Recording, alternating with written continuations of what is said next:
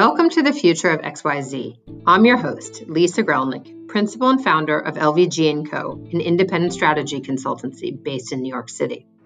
Through quick and candid conversations with innovative leaders, we aim to foster new thinking and explore big questions about where we are as a world and where we're going.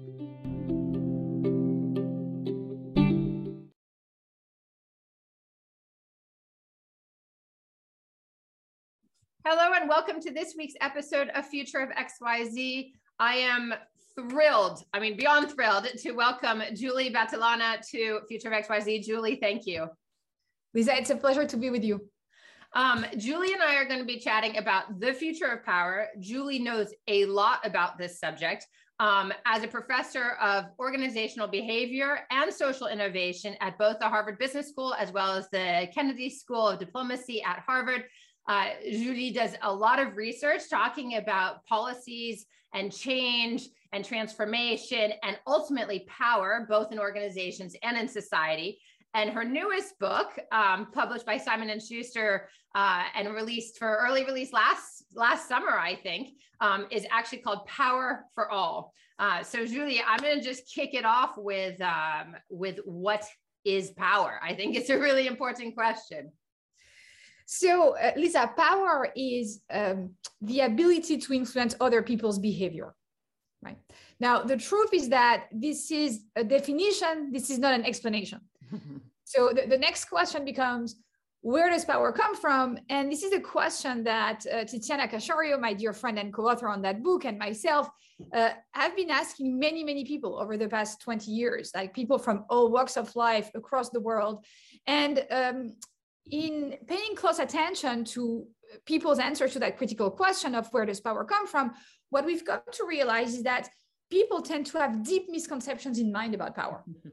And we've come to worry a lot about these misconceptions because if we do not understand power, then what's going to happen is that we individually will get frustrated and will not be able to have the impact we want to have.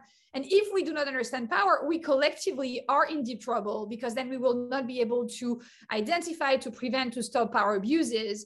And you know, this is the 15th year in a row that democracy has been declining across the globe. So the, yeah. this is why the, the, the misconceptions are worrisome to us. And that's why we decided to write that book, to debunk the misconceptions it's fascinating. And your and your prior book, which is coming out also, I think, by uh, University of Chicago Press, but was already published in your native France, is um, the Working Manifesto, and also explores themes really of democratizing access to power and things like this. I think one of the interesting questions you or or theses that you just posited is really from your research which is people misconceive it and my own personal especially as we look at you know backwards in history and perhaps at the present moments for sure, which is this great Orwellian quote, which, you know, I think Lord Acton, the British historian, started, which is like, power corrupts, absolute power corrupts absolutely. And as we have money involved, so implicated in politics, but also the divide between the haves and the have nots, what does this like? What are your concerns vis a vis power when people are misunderstanding what it is and how you have it? So, in fact, what we've identified are three main misconceptions right about power. The, the, the, first misconception that people have in mind that, that i worry about is this idea that somehow power is a possession that some people have it some people don't. And what people want to know they come to me with questions like can you give me the list? And i was initially puzzled what list? But people want the list of personal characteristics that would make people powerful. Now the second misconception about power is this idea that somehow power would be only for the people at the top that is only for the CEOs, the top executives, the generals, the presidents, right, and so on. And then the third misconception is related to what you were just talking about, Lisa. It's just sort of this idea that power is dirty, right? Mm-hmm. And it's probably the most widespread misconception. And if you put all of these things together, people would say, you know what? Um, I don't think I have the personal characteristics, and I'm not one of the people at the top, but good for me because at least I'm not getting my hands dirty. And this is when people turn their back on power, and this is when we get in trouble. Yeah. Uh, what we need is for people to understand it. And so now the key question is where does power come from? And what we explain in the book is that it comes from control over access to valued resources. Yes. So I have power over you, Lisa, if I control access to resources that you need and want. And you have power over me. on power. Exactly absolutely in fact in fact being able to understand power is is a necessary source of power to, to be able to exercise any kind of power. And, and so this is a simple but core principle, uh, control over access to valued resources. And, and we give life to it in the book and maybe that's what i should do. I should, I should maybe use one example so that people can really relate and understand Please. how the mechanism is at play. So in, in the process of writing the book we actually interviewed more than 100 people across the world with very different paths to and through power. The idea there was to use their stories to illustrate everything we've learned through our research and other people's research on power. And so one of these people is uh, Nezuma Mjube, we actually talk about her uh, in chapter seven of the of, of the book. Um, Nezuma uh, Mjube lives in Tanzania in a remote rural area. And I vividly remember the first time I, I met uh, Nezuma and I interviewed her. I actually uh, talked to her about, you know, like her life or her childhood. And she explained to me that she wanted to be a teacher, but could never go to school. Uh, and then we talked about her power. And here is what she said to me. She said, Julie, listen, I, I, for the longest time in my life, I felt quite powerless. And her point was, see, I think I was really powerless because, you know, I was one, I was not one of the people sitting on the village council and, and the powerful members of that council make all the decisions for the village. Now, Nezuma in 2016 encountered an international NGO called Barefoot College. And that literally changed her life she went from being one of the most powerless people in our community to becoming one of the most powerful ones. And how did that happen? It happened because Barefoot College has developed a truly innovative program that enables illiterate women across the global south to become solar engineers over five months through wow. learning by doing and wow. learning. So Nezuma actually enrolled in the program uh, learned everything to become a solar engineer, came back to her community with the equipment to electrify. And so she didn't only literally bring power to the community, in doing that, she became one of the most powerful people because she controlled access to a valuable resource for everyone, electricity. Now, that gave her power in that context. Yeah. But that wouldn't have given her power in a urban community. So this is to show that power is never a possession. It's always relational and relative. And it's contextual. It is contextual. And it's not only for the people at the top. Nezuma was not one of the people at the top, but she came back and she controlled access to electricity. And that gave her power. And that later enabled her to become the first woman to be a member of the village council. It's so amazing. It's a wonderful story. I mean, and your and your book is rife with them, including, and we won't go into all of it. We don't have time, but you know, I think also, I mean, you talk about Zuma, but you also speak about like Donatella Versace and how she stepped into, you know, Gianni's shoes after his tragic murder, you know, and when everyone was doubting her and she was kind of like the fluff sister who had always had a seat at the table, but never really any talent. And of course, Versace still like looms large in the fashion zeitgeist today. So, um, I think it's really interesting. And, and I guess I'll just quickly, because your book is about democratizing access to power for all, and for this very important reason, which is if we don't understand what power is and the and the ways in which we can gain control some kind of needed and limited resource, right? Then we allow power to be taken by this elite few or people who control something else. So, in your book, Democratizing Access, what is your kind of like thinking about how people can do that? I mean, you know not everyone can go and, and get electricity for their village for instance. Like what are some of the tools and resources that you guys outline and found to be useful? So this is a great question. And and, and so let, let me start with what we can each do and, and then i'll have to talk about what we can collectively do because this is absolutely critical right? Um, the first step is understand those fundamentals because once you understand that that power resides in control over access to valued resources then you understand that if you want to be able to read the political landscape in any situation there are only two questions you need to answer right?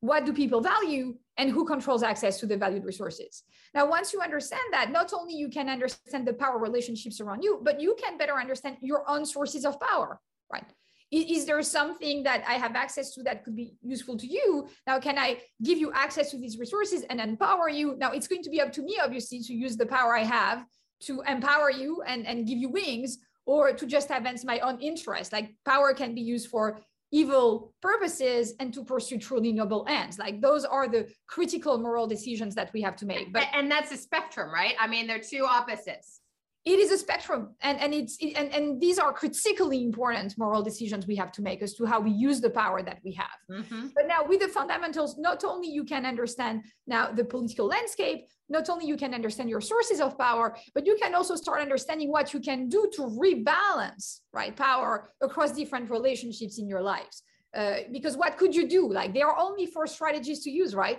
I could try and convince you that what I have to offer to you is more important to you than you ever thought. That's what marketing professionals do all the time, right? yes, uh, absolutely. Branding. Branding, right? I could try and reduce the number of alternatives you have to me to access the resources that you need and want. This is what workers understood when they created unions, right? And, and, and this is the power of unions. This is also what happens with monopolies, when companies concentrate all their power and then gain so much unhealthy power over Amazon. customers. Absolutely. And this is something we have to deeply think about. You know, are we fine with these things? Shouldn't we regulate? Right. Th- these are critical things. So those are two strategies. But then remember, like you may have power over me. I also may have power over you. So what can you do to rebalance a power relationship? Uh, you could also try and see if you could live maybe without the resources I have to offer and just you know use a withdrawal approach and say well i don't need julie these things that you know you, you, you were giving to me anymore. And if so you really reduce my power over you. The other thing you can do is try to expand the number of alternatives you have to me this is negotiating strategy right? The, the, the, these are all the four strategies you can use. And and then again it's up to you to use them in a way that's going to make sense for you and also hopefully be not only about you but also the well-being of others and empowering others. But all of those are at the individual interpersonal level. And and, and what I, I care about and this is why we wrote all eight chapters in that book and not only the first four chapters like obviously you talked about power being context, contextual lisa and you're absolutely right. Like our relationship doesn't happen in a vacuum.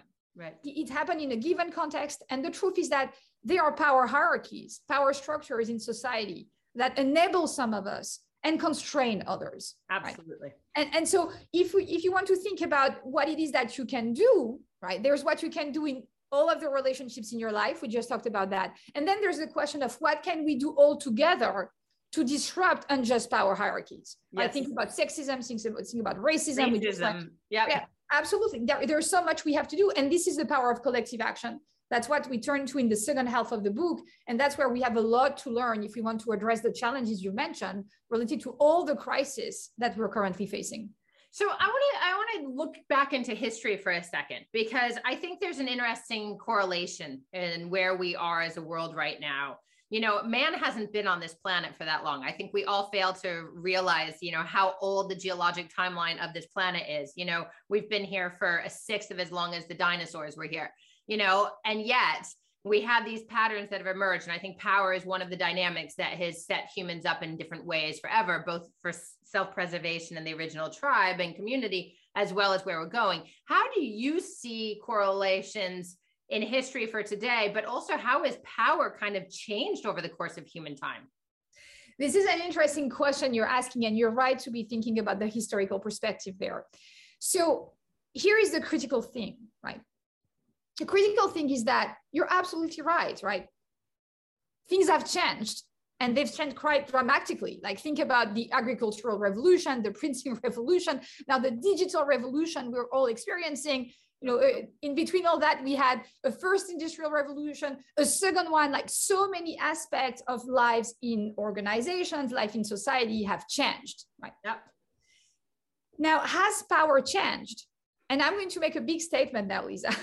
I'm going to say, no, it has not changed. Yeah. The fundamentals of power, and I'm willing to sign a document now saying like the fundamental of power, those fundamentals were the same thousands of years ago yeah. when human, be- human beings were trying to get organized to live together on this planet. And I'm willing to say they will remain the same for as long as there will be human beings on this planet, assuming we get our act together and we don't destroy our planet. Yes. Uh, so power resides in control over access to valued resources that has not changed and will not change. So power itself is not changing. Now, I know that with the digital revolution, the pace of change has increased. Absolutely. And that now we all have this impression that everything is changing and people come to me and, and they want to know what has changed with power. But so here is what has changed not the principle, not the fundamentals, but what has changed is what we value and who controls access to the valued resources. Yes. It already happened with the agricultural revolution. It happened with the printing revolution, the first, the second industrial revolutions. Today, what we value has changed and who controls access to the valued resources has changed. You were talking about Amazon. Think about big tech. Absolutely. It's the top five. I was just thinking about that as you're speaking, Julie, because that is in fact one of the big concerns that we have right now is the pace of change has accelerated, obviously. I mean, digital has exponentialized change, I think, right? The pace of it. And yet, to your point, there are top five companies who not only account for X percentage of the S&P 500, you know, value today, but also if they were to disappear, you know, a lot of tens of thousands or hundreds of thousands of jobs would disappear, market capitalization, all that. But more importantly, it is where access to information now and access to goods and services to your point of the definition of power as control of a of, as a valuable resource comes from. So are we concerned in the power structure that when you get this top you know bezos musk et cetera zuckerberg increasing their wealth by billions of dollars a day during this pandemic is this a concern to the imbalance of power and how would your book address this? I think this is a big concern I'll, I'll, I'll tell you this is a being concerned. Why? Well, th- there's a lot we know from our own experiences, from history, and from research in social sciences. When uh, inequalities become extreme, what we've learned is that uh, our societies, our communities become less safe, they become less healthy, yeah. and they become less productive. So now let's think for a minute about the multidimensional crisis we're all experiencing now. Like it's obviously a tragic health crisis related to the pandemic, but not only related to your question. In fact, we've also been experiencing a, a social and economic crisis that's characterized by rising inequalities that affect some parts of the population much more than others. Yeah. Right think about women, think about racialized groups, right, for example. Absolutely. And we're also facing an ongoing environmental crisis that has been ongoing for a long time. Right. And it and, yeah. and is and is at a kind of critical juncture. At a critical juncture. And if we want to trace the roots of this multidimensional crisis, we have to account for the role of neoliberalism, right? That has focused a lot of our attention, energy on maximizing profit, on maximizing financial value.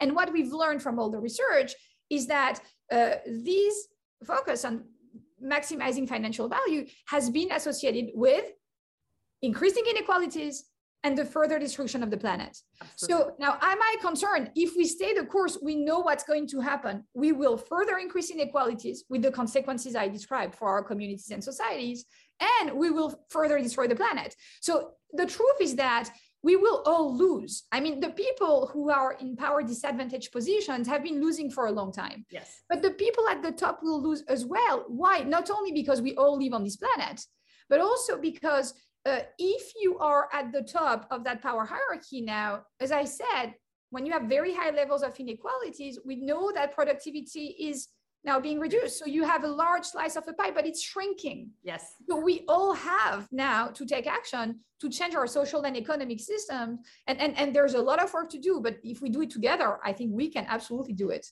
Well, I, I mean, and I love that hopeful view, and that's really resonates throughout the book. And I want to give you an opportunity to talk about some of those things. But I mean, one of the things in your very impressive bio that I did not mention, of course, is that you are the founder and faculty chair of this very new um, initiative, if you will. It's the Social Innovation and Change Initiative at Harvard.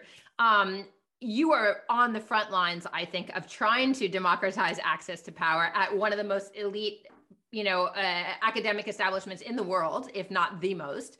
Um, let's talk about power in that context a little bit and how this book and, you know, powerforallthebook.com gives people access. You know, you were talking about some online courses and enabling power and access for everyone, regardless of whether they can pay. I mean, there are a lot of things that need to happen. You just mentioned, I mean, the people at the top need to get informed right? I mean and and relinquish a little bit of of power and recognize share power. everyone absolutely. share.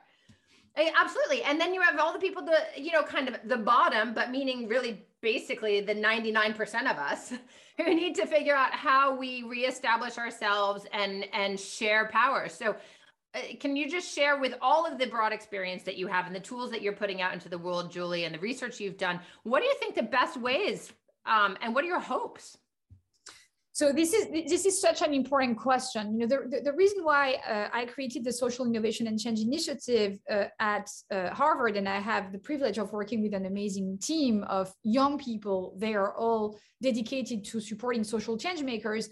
The reason why I created it is because I wanted to be able to support the work of not only our students at Harvard, but the work of social innovators, social change makers across the world through disseminating uh, everything we're learning and, and learning from them and, and continuing to do research that hopefully will contribute to that broader movement to change our social and economic systems. Now, what, what I see in my research is that when you try to implement what I call divergent changes, changes that are breaking right with the, the rules of the game at a given moment in the life of a society, when you want to implement these divergent changes, you have to face the reality that they're going to trigger a lot of resistance. And again, that's not something you can do alone. It's something we have to do collectively as part of movements. That's what else we've learned from research and from history. Now, what I've seen in my own work is that these movements succeed when they do not only agitate, but they also innovate and mm-hmm. orchestrate change adoption. And what I mean by it is that, yes, agitation is critical, right? Take Occupy Wall Street. You were talking about the 1% versus the 99% what a great deal of highly needed agitation. And it was effective. But somehow the movement died, right? And the changes we were expecting after this financial crisis didn't happen at all. Why so? Well, at the time, we didn't really have a set of innovations that people really knew of that could be now implemented at scale and help change our systems. Uh, I'm more hopeful this time around in the midst of this crisis, the multidimensional crisis we're facing now. Why? Because we've had social innovators across the world, social entrepreneurs, leaders of not for profits, government leaders who've been pilot testing solutions to try and push forward new models of getting organized, right? And and we can now build on these models and, and, and, scale them. And this is why we need the innovators the social innovators. And this is why we need the orchestrators. Yeah. and so now what we have to do is make sure that we look around and we get to understand how we can assemble these innovations. And, and then we work together to, to scale them and make the change happen. Now this is not going to be easy but this is highly feasible. And so I'd be happy, Lisa, to uh, be a little bit more specific about some of the changes that I think can happen. But you, you tell me, where do you want to go from there? I, I, I, I'm looking at the time, Rudy, and I'm like, oh my God, I want, I want to hear about all of them. But I'm going to wrap us up because, and I want you to be able to direct people. Um, I think you know, powerforallthebook.com is a great source. You can buy the book, obviously. Simon and Schuster is for wide distribution. But I think what you just said, and I want to just close on this, is activate, innovate, orchestrate right? I mean, this is really, I think I got those correct. Agitate, innovate, orchestrate. Agitate. And and and that makes so much sense because it is it's it's this like starting the the niggling of the seed, right? Like it's this like little thing that you want to make sure is like the squeaky wheel, right? And and then you need to think outside the box and go beyond. And we certainly are at that moment in time. And then of course we have to organize and orchestrate, as you said, to act, to to execute things. Um, is there anything that you know you want to leave listeners and viewers with as like a last final thought about what they can do or should do to kind of, if you will, reverse this power dynamic that is shifting towards an imbalance rather than a, a democracy for all? Yes, I, I'll end with what we can all do in our organizations and in our companies. I think what's at stake today, because organizations, companies will play a critical role in either reproducing the status quo or changing things. And what at stake now is power sharing and holding those in power accountable. And so, in terms of power sharing, what do we need to do?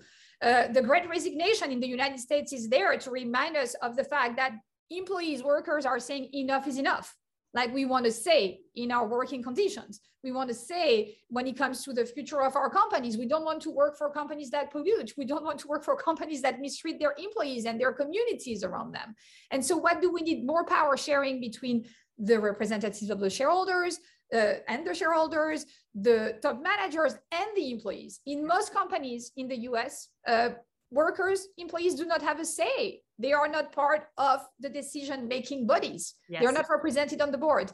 That could change. It has already happened in Europe with co determination models. It's the case in Germany, many other countries. We also know about cooperatives, worker owned organizations, right?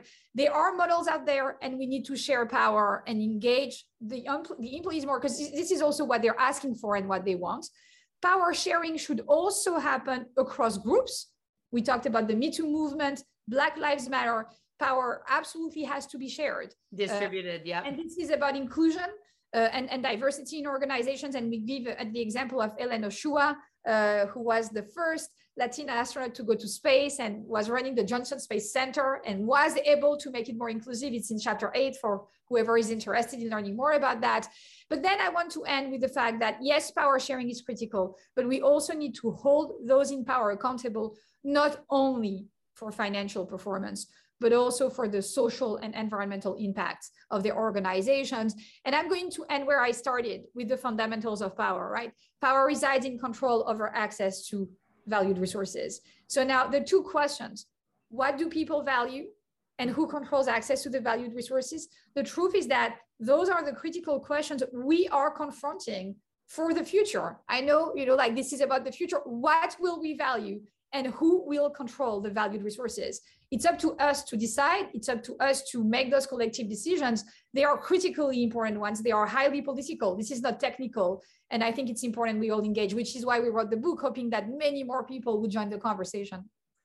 Oh, Julie, I cannot thank you enough. Your passion, your insight, your expertise is contagious. And thank you for joining us on Future of XYZ today to share what you know 20 years of research on, on, on power. Thank you so much for having me. It was a delight to spend that time with you, truly. Um, well, everyone, you really should go and read this book. I highly recommend it. And uh, if you ever have a chance to take a course with Julie, uh, there will be some publicly available soon. And uh, it's it's it's it's a, she's a force, as you can tell. And everyone listening and watching, thank you for subscribing to Future of XYZ on YouTube, Spotify, Apple Music, anywhere you get your podcasts. And be sure to follow Future of XYZ on Instagram or visit us at future of .xyz to nominate future guests, including yourselves. Thank you. And Julie, merci encore. Merci à tous. Thank you so much. Ciao. Bye-bye.